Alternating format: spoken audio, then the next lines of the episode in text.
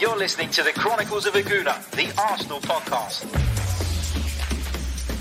I'm Martin Tyler, and you're listening to Harry Symeou.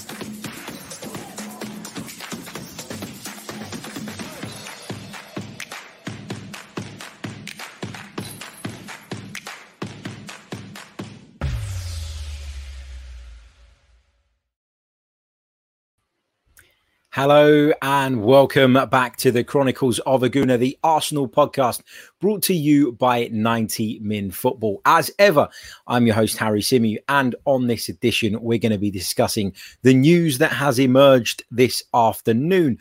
Arsenal have rejected an offer from Turkish giants Galatasaray for Mohamed Elneny, as is being reported by Chris Wheatley. We're going to be discussing that report. We're going to go be going through it. We're going to be picking out the key bits, and then I'll be sharing my views on Mohamed Elneny, whether or not we should keep him, or whether we should be looking to cash in on him ahead of that transfer deadline, which is September the 8th. So, tomorrow, uh, at the time of recording over in Turkey. So lots and lots to get into as always when it comes to the mighty Arsenal. Don't forget get your questions, get your thoughts in the live chat box and at the end of the show we'll do our usual little Q&A section. Uh, let's say a few hellos before we dive right into it. And I want to say a especially big hello uh, to Scott Metcalf, who has popped over uh, after seeing me on uh, Tom's The Gooner Talk channel. He says, Look forward to your content. Scott, welcome to the channel, mate. I uh, hope you're subscribed. Make sure you are if you haven't already. And uh, fingers crossed you'll enjoy all the content coming your way. Uh, big hello to Syed. Big hello to Sai, to Shabihi, to Phil over in Australia. How you doing, fellow Greek? Phil, how are you, mate?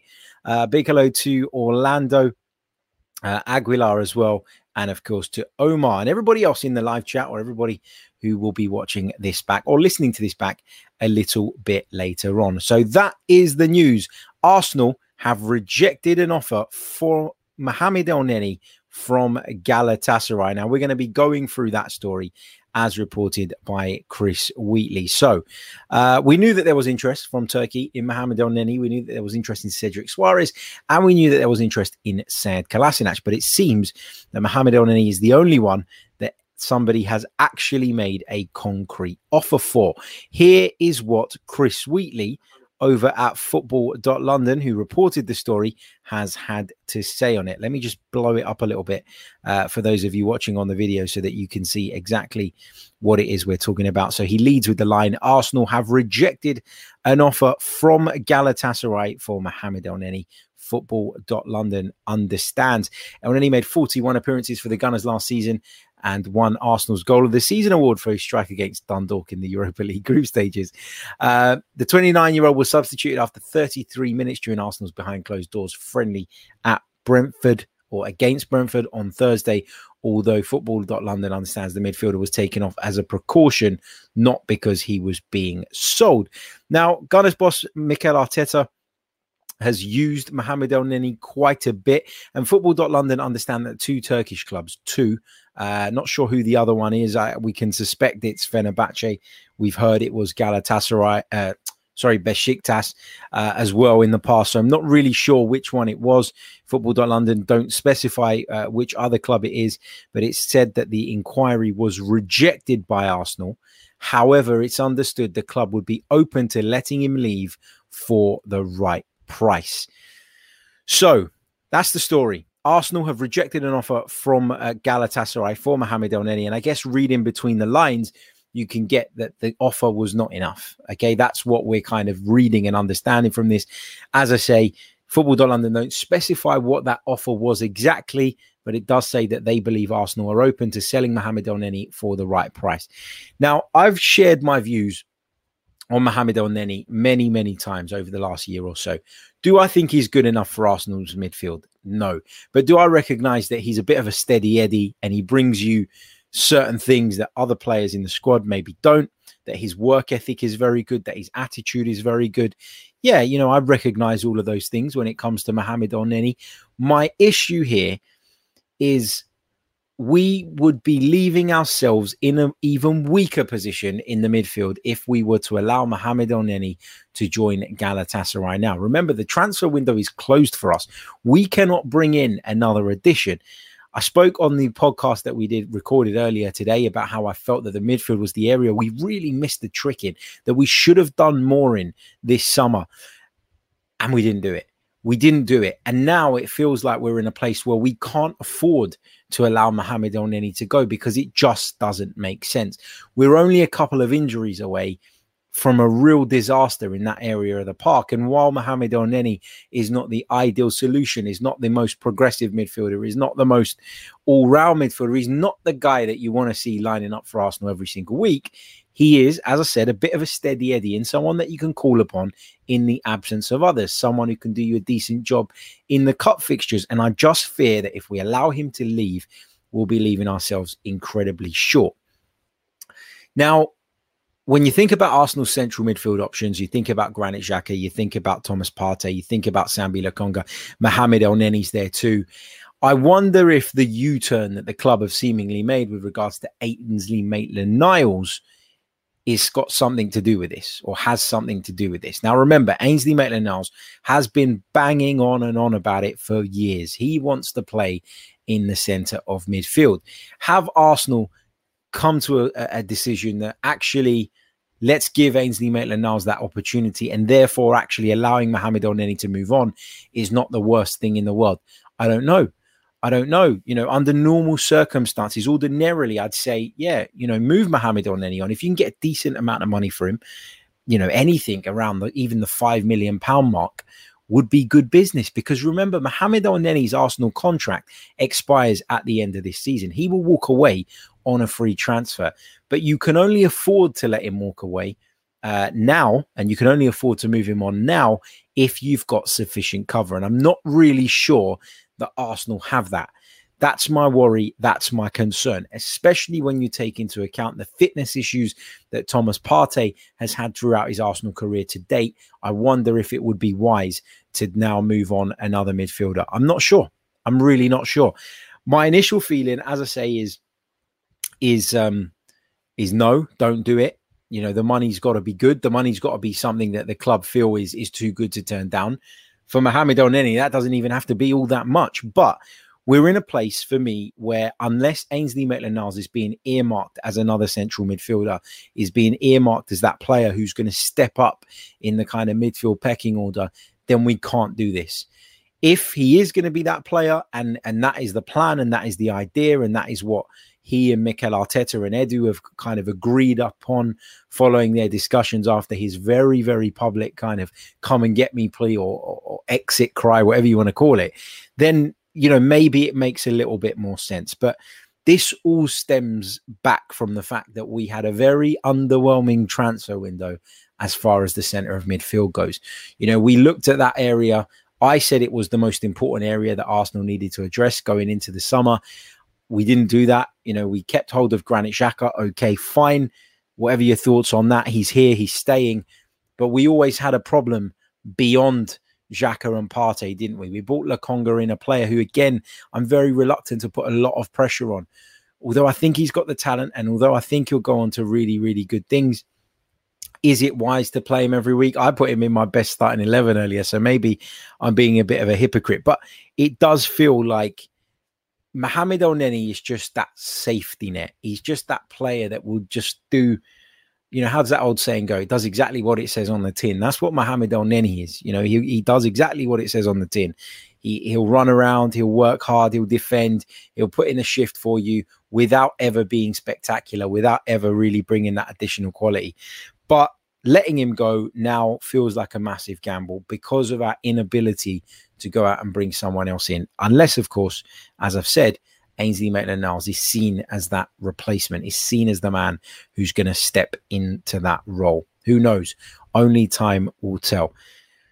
But you know what a Galatasaray offering? Well, we don't really know, and I think given the fact that the contract uh, is due to expire at the end of the season, you can understand why Arsenal are entertaining it. I'm just not sure it's the smartest thing to do.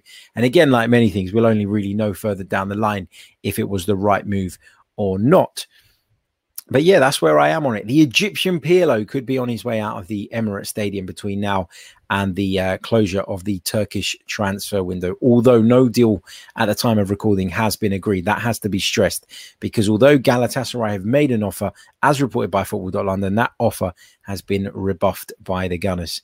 So there we are. That's the latest on Mohamed Elneny's future. What is you guys' opinion on Mohamed Elneny? Let me know in the chat. We'll be taking a load of your comments and then, of course, we will uh, take some of your questions towards the back end of the podcast as well. While you're getting your thoughts in the chat box, I just want to quickly remind you that this podcast is brought to you by the brilliant people over at manscaped.com. So, for all your male grooming needs, head over to their fantastic website. Check out the Lawnmower 2.0 you will not be disappointed. Is it the 2.0? There's a 4.0. There's all different ones. Check out the latest lawnmower, basically. I've been talking about it so long, I've confused myself because I was having a discussion earlier on with a mate of mine about which one is the best. Yep, I know. I'm sad. But check it out, manscaped.com. I promise you, once you get hold of one of those things, you, it will be the apple of your eye. It might be one of your most prized possessions. Uh, but check it out, manscaped.com, and enter our discount code, which is 90min20 and you shall receive 20% off of your order as well as free worldwide shipping. So you stand to save yourself a fair bit of money. Become one of 2 million men worldwide currently manscaping. And I promise you, your partner will thank us. Right, let's go over to the live chat and see what you guys are saying with regards uh, to the uh, to the news about Mohamed Elneny, the news that Galatasaray have had an offer rejected for the Egyptian Pirlo. North Korean gunner says, I'll take one to three million pounds for him. Granted, he may be a professional, but I'm sure we can utilize Ainsley Maitland-Niles and or Emil Smith-Rowe or a youngster from the academy. I would have said that Miguel Azeez is someone that you could potentially push for, but of course he's out on loan. I think that's the best thing for him. But with him not being at the club, I think that the only real like for like or player that at least claims he can play in a like for like role is Ainsley Maitland Niles. I don't really see Smith Rowe and I don't really see Odegaard doing that deeper role. We tried it at Man City, it didn't really work. I know that was with a back three and all of that, but I, I still think that we've got a divide in our midfield. We've got our deeper lying defensive midfielders, if you want to call them that, which consist of Xhaka, Partey, Lokonga, Elneny, and then you've got Smith Rowe and Odegaard, who are obviously uh, a very different type of player. Kari Tanninen, he says sell Xhaka instead. Well, that's not going to happen, my friend, because he's just signed uh, a new contract. BX Gunner 81 says Elneny isn't better than Ainsley Maitland Niles. Move him on. Uh, Said Abdullah says, I always said we needed to buy a new central midfielder, but other fans were more interested in the right back position. I said that too. I said that the centre of midfield was a bigger priority for me as well throughout the window. Sky Slater says all of this is Arsenal's fault. We should have signed another midfielder. Now we're stuck with this guy. We now lose him for free next season. Patrick Carlson says keep him. We don't have any replacement. Uh, let's see what else we've got with regards to Mohamed Elneny. Um, Oscar says, just get the lad out. And look, there is kind of this this attitude now among Arsenal fans, and, and rightly so. I understand it in a lot of ways, where we're kind of just looking to move these players on, players that we don't see as being part of Arsenal's future moving forward. Mohamed Elneny is certainly one of them, but the only thing I would say is sometimes in doing that, sometimes in rushing those exits. I mean, if you think about it, if we got, let's say for argument's sake, three, four million pounds for Mohamed Elneny now. Is that three, four million pounds worth taking the risk that we get caught short in midfield? Because if you think back to last season, we moved prime example, Kolasinac out of the club. Okay. He wasn't part of the plans, he wasn't part of the future. And Arsenal did everything they could to move him out in January and they sent him out to Schalke on loan. What happened in the most crucial part of our season when we took on Villarreal in the Europa League? We had no left back. We simply had no left back, and we were forced to not just put Granit Xhaka in at left back, a player who was completely out of his depth in that position and looked like a duck out of water. We then put or a fish out of water. Do ducks get out of water much? Do they look bad out of water? I don't know. You know what I mean? Like a fish out of water. It's probably the better term. Not only did we put a player who looked really comfort- uncomfortable in that position, we also ended up significantly weakening our midfield by messing around with that. And ultimately, to try and backfill that position, we ended up mucking up two. And we ended up being weak in two areas of the pitch as a consequence of us being so desperate and so keen to move someone on who, okay, wasn't part of the longer term plans. Now, though, we're in a place where we might have that situation again. You know, do you do you let him go and then pick up a couple of injuries and then struggle? Or do you say actually three million pounds or whatever it is? And I'm just speculating here. I don't know what the figure is that Galatasaray said to be offering, but it can't be much more than that. I do think to myself, is it worth just saying, forget that money, write it off, and we'd rather be better protected? Because Mohamed Elneny, as I keep saying, will do you a job to a decent standard. He will do you a job. No thrills, no spills. You know, he'll do you a decent job, as I keep saying. Matt says Elneny is that player you bring on when you're 3 0 up on the 70th minute to defend for the final 20 minutes. Matt, I wish we would we were a team that was capable right now of being 3 0 up. But I get what you mean. Um, you know, I'm I'm guessing based on the early evidence this season that we won't need a player that comes on when you're 3 0 up all that often. But yeah, I get what you mean. uh, Patrick Carlson says they probably aren't offering anything. It's probably a loan deal, etc. Yeah, I wouldn't be surprised. I wouldn't be surprised at that as well. Uh, some of you talking about moving Charlie Patino up. Don't know how ready he is. I've got to be honest, because while I've read great things about him and seen some fantastic highlights, I don't watch all that much of the under 23s to be able to kind of give you any insight on that. Uh, let's take this one from Scott. He says, Keep on any good backup. We would only get a small amount for him. He's worth keeping, even if it's just for a season until we get some depth in that area. Keep up the good work, Harry. Thank you very much, mate. Um, Map says you get what you pay for in Elneny. Yeah, and look, the thing with Elneny, he's a player who's been at the club for what seems like an eternity. Yeah, okay, he's been out on loan, etc., etc. But we signed this guy a long time ago. We signed him for seven million pounds, and I would argue that we've got our use out of him. Okay, it wasn't a huge transfer fee that you know we laid out, and therefore you kind of a little bit more open to allowing him to walk away on a free transfer as a result of that, and off the back of that. So I'm not upset. Um, and I won't be disappointed if Elneny leaves on a free if it means that we have a little bit more depth and a little bit more cover in a position that we should have dealt with in the summer. That's the big black mark on the transfer window for me is that we didn't bring in an experienced, ready made midfielder to complement or enhance our existing midfield options. You know, we we, we brought someone in in Lokonga who I keep praising, and, and I really do mean that when I praise Lokonga. I do think he'll go on to really, really good things, but he's not there yet. Um, and even with Lokonga in the mix, we're still a little bit short on numbers, and that's my uh, that's my issue. So uh, yeah, let's see uh, what else we've got. Uh, Jabulani says, uh, "Let him go. Maitland Niles and Chambers can play backup to the backup. We will always have a reason not to move a player on." Yeah, look, it's it's just one of those things, mate. I, I keep saying it. I don't want to sound like I don't want to keep repeating myself throughout the podcast, but if we had invested a lot of money in Mohamed Elneny and this opportunity to recuperate at least a fraction of that presented itself, I'd be all open to it.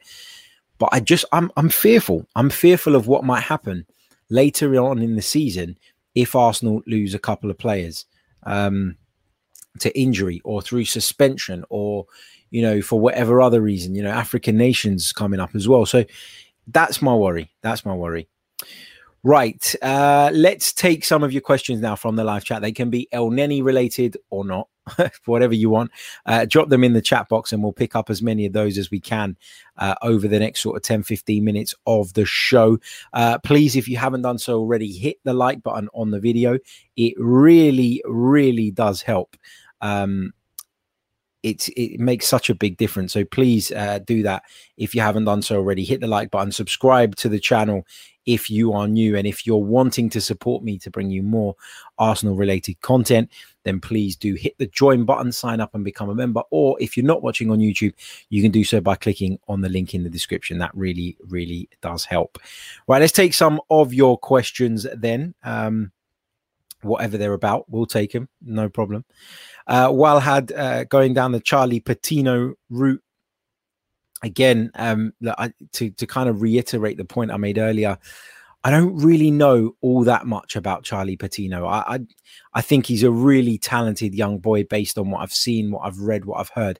But we are in a place where and you know we are in a place sorry where we're looking to to blood through these youngsters and build this team for the future and i get all of that but would you trust charlie patino to walk into the team in a premier league game for example?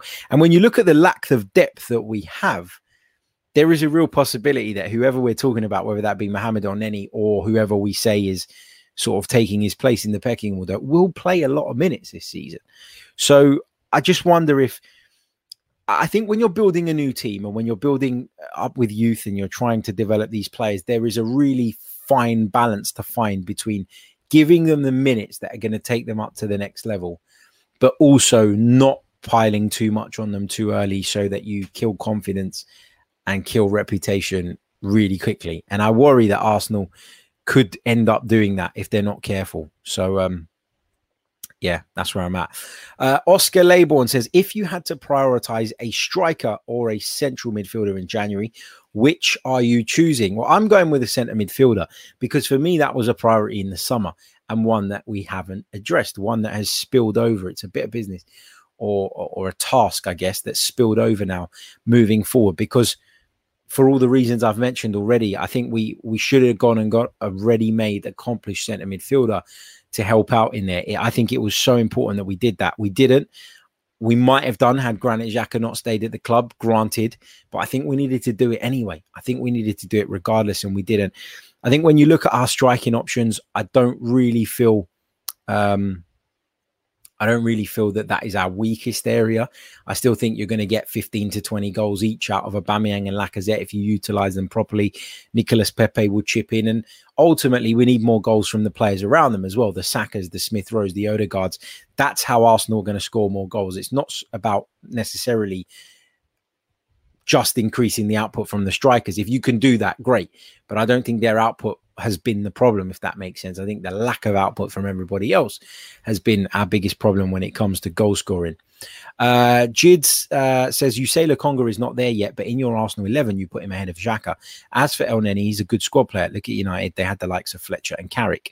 Yeah, I did put Lokonga in my team because I took into account the way that I've seen Arsenal set up this season, the way the central midfielders have been asked to press that little bit further forward. But that's not to say I don't expect inconsistencies from Sambi Lokonga. You know, Granit Xhaka will have inconsistent moments too. You know, as as we've seen many times over the years. I just feel that given the way we've approached games, given the ask that of Mikel Arteta lately to get people squeezing up, pushing up, pressing that little bit higher and a little bit more aggressively, I feel like Lokonga's a better fit, and I stick by that. Patrick says, "Is Arteta still the manager on Monday?" I think he is. Um, I, I, think Arsenal beat Norwich on Saturday. I really, really do. Looking forward to getting back to the Emirates for that one, and hopefully being part of a really positive atmosphere that will cheer the team on and, and hopefully get them over the line. I, I think we really need a not just a win, but a convincing win to kind of really make a bit of a I'm not going to say a statement because it ain't really a statement beating Norwich at home, but you know what I mean to kind of make the point of the fact that yes, we are united. Yes, this team is better than what we've seen uh, so far this season, and I think we need some of those players coming in to have really convincing performances so that we can all at least feel a little bit more confident moving forward for the remainder of the season. Uh, let's see. Uh, Side chips in on the Charlie Patino debate. He says, I watched Charlie Patino. He's a great talent, but very raw. It would be too early to fit him in the first team squad. Don't disagree with that whatsoever, my friend. Uh, Matt says, Can you imagine this team in the Super League? I shudder at the thought. Man, can you imagine? We'd have been getting battered eights and nines and tens and God knows what else week in, week out. It would have been horrible. And the thing is, there wouldn't have been any respite because we wouldn't have even been able to get relegated from it. So, yeah, great point. Great point. um, what else have we got in terms of your questions? And I'm just picking stuff at random, so I do apologize if I miss things. I'm sorry, uh, but I will try and cover as many bases as I possibly can. Uh, what else have we got? Um, Let's see. Let's see. Let's see. Let's see. Uh, Jid says, if United could play Fletcher or Carrick and win league titles, why do we need a marquee name for that position? Who could Arsenal get who the fan base won't call good enough when it's time to scapegoat? Look, one of the things that Arsene Wenger was extremely good at doing in even the second half of his Arsenal tenure, where people criticized him and people said it wasn't good enough, was recognizing that even if he had a few average players in his team, having one, two, even sometimes three world class players in his team was enough to make the difference and enough to get them over the line. And that's exactly what Sir Alex Ferguson used to do. Somebody like Fletcher could be in the team, somebody like Park could be in the team, not necessarily world class players, but players who could do a job, a decent enough job, would give you all the basics, but would also create a platform with their more kind of conservative nature for the world class players to go on and impact games and make the difference in games. And if you think about Arsene Wenger's times, sometimes we had a really poor team and we had Alexis Sanchez and Mesut Ozil, two world class players causing people problems. Other times we had underwhelming midfields and then we had Cesc Fabregas in and amongst all that, who elevated the whole level of the team. Sometimes we had Samir Nasri elevating the level of the team, Robin Van Persie, whoever that might have been. We always had players in the team that were capable of being difference makers. And this team that Arsenal are building right now has got less of those. And therefore, it's important that the collective strength is there.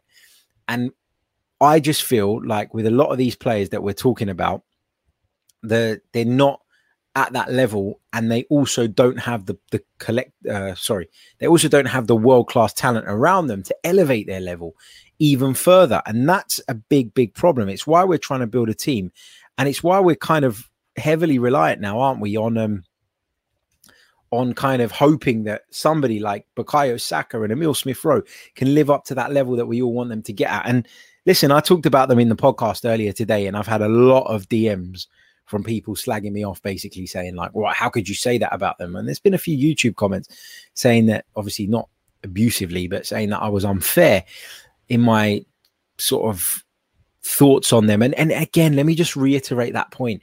It's not that I don't think they will get there. It's not that I don't think they can't get there. It's it's that I worry that they're not there yet. They're not there today. And putting that pressure on them for some players it works. Some players thrive on pressure. Some players will take it in their stride and they'll elevate and elevate and elevate their level continuously off the back of that. But others buckle under pressure and others need to be kind of eased into things a little bit better. Some of them develop later on in their careers to that world class level. You know there's players who you thought oh yeah they're a talent up until like 25 26 and then bang they become superstars. There's others who at 18 you thought were going to be world beaters and then never really hit that level. So it's very, very difficult to judge the outputs of a young player. And to pin all your hopes on that, I think, is risky. That was all my point was uh, on those guys. Uh, Matt says Harry Tomiyasu is currently playing left centre back for Japan. I've seen this. Um, I saw this just before I went live. Yeah, it is. Um, it is a it is a strange one, but obviously Japan's set up in a different way, don't they? And you know that will be dependent on what they have at their disposal, what their manager has at his disposal. If he doesn't have another player capable of playing at left centre back, then he puts Tomiyasu there. And actually, as I mentioned to you guys, or as uh, Lee Scott mentioned to you guys when we brought him on the show, following the Tomiyasu uh, signing stuff coming out, he said that he has played in that position a lot for Bologna. That doesn't necessarily mean that's the position that Arsenal are looking to utilize him in, though. I think he will play as a right back for Arsenal. I think he will be expected to tuck in and become part of a back three when we're in possession. But I get what you're saying. It, it just doesn't, um, for me, it, it doesn't necessarily mean that that's the role he's going to play at Arsenal. That's all. Um, Said Abdullah with a very, very kind super chat donation. Mate, thank you so, so much. Really, really appreciate that and really appreciate you being here uh, pretty much for every show. So, uh, really, really do appreciate that, mate. And uh, thank you for your kind donation. It is very, very much appreciated. Steve says, Tom, I'm not Tom, but I'll answer it anyway. In your opinion, uh, as you've been to the Emirates already this season, do you feel that the paying supporters are more or less positive than the online supporters? I think the mood is is generally quite mixed. I do. Um, But I think, and this is not to say that the match going supporters are better or different, because I feel like a lot of the people that are online and, and being very critical, if they were in the stadium, they'd be the same in the sense of I think they'd be a lot more encouraging towards the players during a game. And that's all I ask for. I don't mind if people have a different opinion to me. I don't mind if people want to criticize the team after the final whistle. I still think there's a way of doing it. I still think there's a way of being a decent human being and talking to people or about people the way you wish to be spoken about or or spoken to without kind of crossing that line. But you're you have every right to criticize whether you're an online fan or whether you're a, a match going fan. I just for me what was encouraging going to the emirates during that chelsea game when we were clearly second best was seeing that people got behind the team. And as long as that continues, I won't really have any complaints. The, the online negativity is just the way of the world at the moment. And I've spent a lot of time over the last week or so um, getting kind of pissed off about it and letting it. I've got to be honest, I let a lot of it get to me because I do, you know, I share my opinions here and, and people criticize me, and that's fine. Um, others enjoy my opinions. Whatever your view is on it, don't underestimate how difficult it is to you know people will say oh your job's easy because you sit in front of a camera um, and you just talk about the thing that you love. But actually it's not easy to sit in front of a camera and share opinions. Opinions that you know are going to draw you heat. Opinions that you know are going to uh, draw criticism are going to lead to you getting abused online. But equally I'm not going to sit there and make up opinions or change my opinion, change or not say what I really think or believe because I feel as though there's a backlash coming. If that was the case, I'd never have defended Mikel Arteta. I'd never have defended Granit Xhaka. There have been a lot of things where I've kind of thought long and hard about it, and my opinion has gone against the wind, gone against the tide, and I've had to kind of f- not fight back at it, but you know, sort of be firm in my views. And I just think that when people do something online, it's quite um the, the way of the world now makes it quite a difficult thing to do. And as I said, that the whole online abuse thing and and I'm not talking about someone saying, "Oh, you're talking rubbish," or "I don't get what you're saying." When people start personally attacking you, making comments about your kids and your wife, and that's when it starts to get a little bit like, hold on a minute, I'm going to get defensive here. And I think that that's it's one of those things where, as I say, I spent a lot of time over the last few days reacting angrily to comments, replying to people I should never have given the time of day, um, and getting frustrated on it. And ultimately, I've come to realize that it's just part of of culture now and it's bad and it's negative and I'll do whatever I can to stop it and to always kind of say my piece about it but it is one of those things um, that is unfortunately is here to stay now. And rather than focusing on trying to change those people, because there are a lot of them and they're beyond changing, because quite frankly, they're morons. I'm going to spend more time focusing on making sure that I am capable of blocking it out. That is more important. Um, you know, that is more important to me. Right, uh, let's go back over uh, to the live chat. Let's see what you guys are saying. As Steve Stone says, only the second time I've done that. Sorry, Fred. No, Harry. Look, if there's one other Arsenal YouTuber that you're going to get me confused with, at least it's, it's, it's Tom because he's at work is excellent. So uh, thank you. Uh, fantastic stuff. Right, uh, let's move on uh, further down the chat. Marshall B, completely unrelated to football, but a nice question. Where would you vacation for a week if money were no object? Um, you know what? This is going to sound like a boring answer, but I'd always go to Cyprus. Home is where the heart is. Lovely weather, lovely food. You know, somewhere I'm very familiar with. I know it sounds like a boring answer because there's much more exciting places on the planet to go. Um, but I just love the feeling of being over there, knowing the language, enjoying the cuisine, etc., etc., seeing friends and family as well. So yeah, I'm going to keep it simple. Cyprus, it is. Um, let's see. Uh, great, great words from Adam on the whole uh, online abuse thing. Um, thank you for that, mate. Thank you. Really appreciate it. Uh, what else have we got here? Um, let's see. Um, lots of nice comments coming my way. Thank you so much um, for those. Uh, with regards to the show and and sort of blocking out all the crap online, really, really do appreciate. It, honestly, I'm not going to read them all through, um, but yeah, thank you. It is much appreciated. Right, let's take uh, some more bits and pieces uh, from here. Paul James says, I'm a season ticket holder and I'm bewildered by the team selection and annoyed by Edu's lack of ambition. Supporters, when they boo, it's aimed at the management and the owners.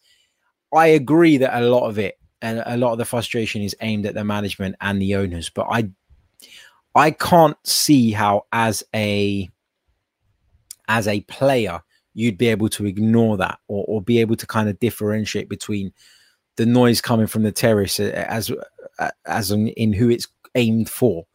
Um, you know, if you hear Kroenke chants, it means it's at the Kroenkes. But unless you're specifically chanting Mikel Arteta out or Edu out or Vinai out or whatever it may be, the players will feel that booing as as as negative, you know, as a negative energy. Sometimes it needs to be um you know, it needs to be said.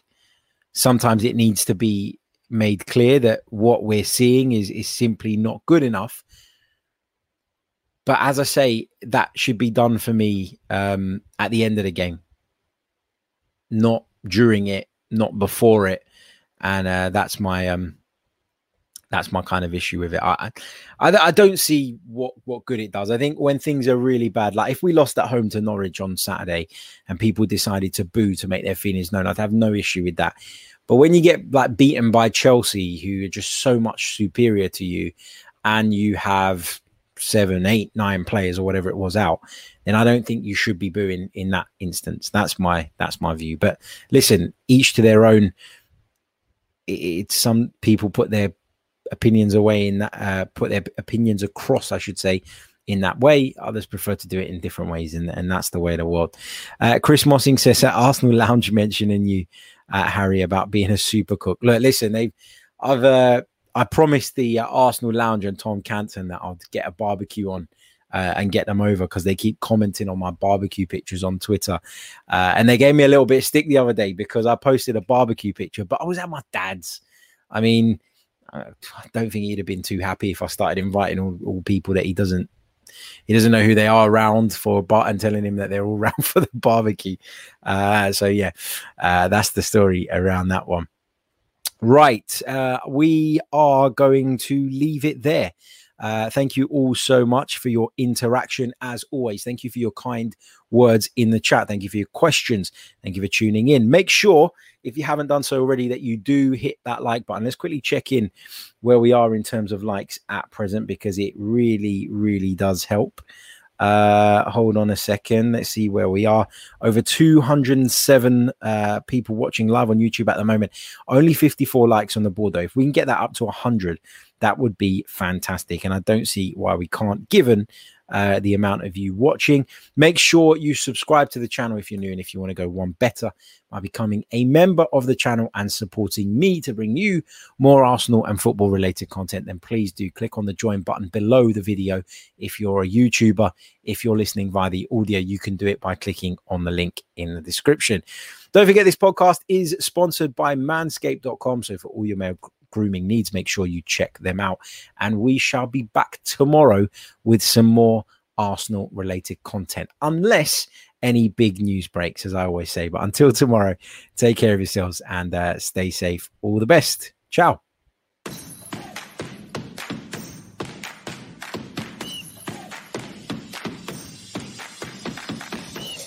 You're listening to the Chronicles of a Gooner, the Arsenal podcast.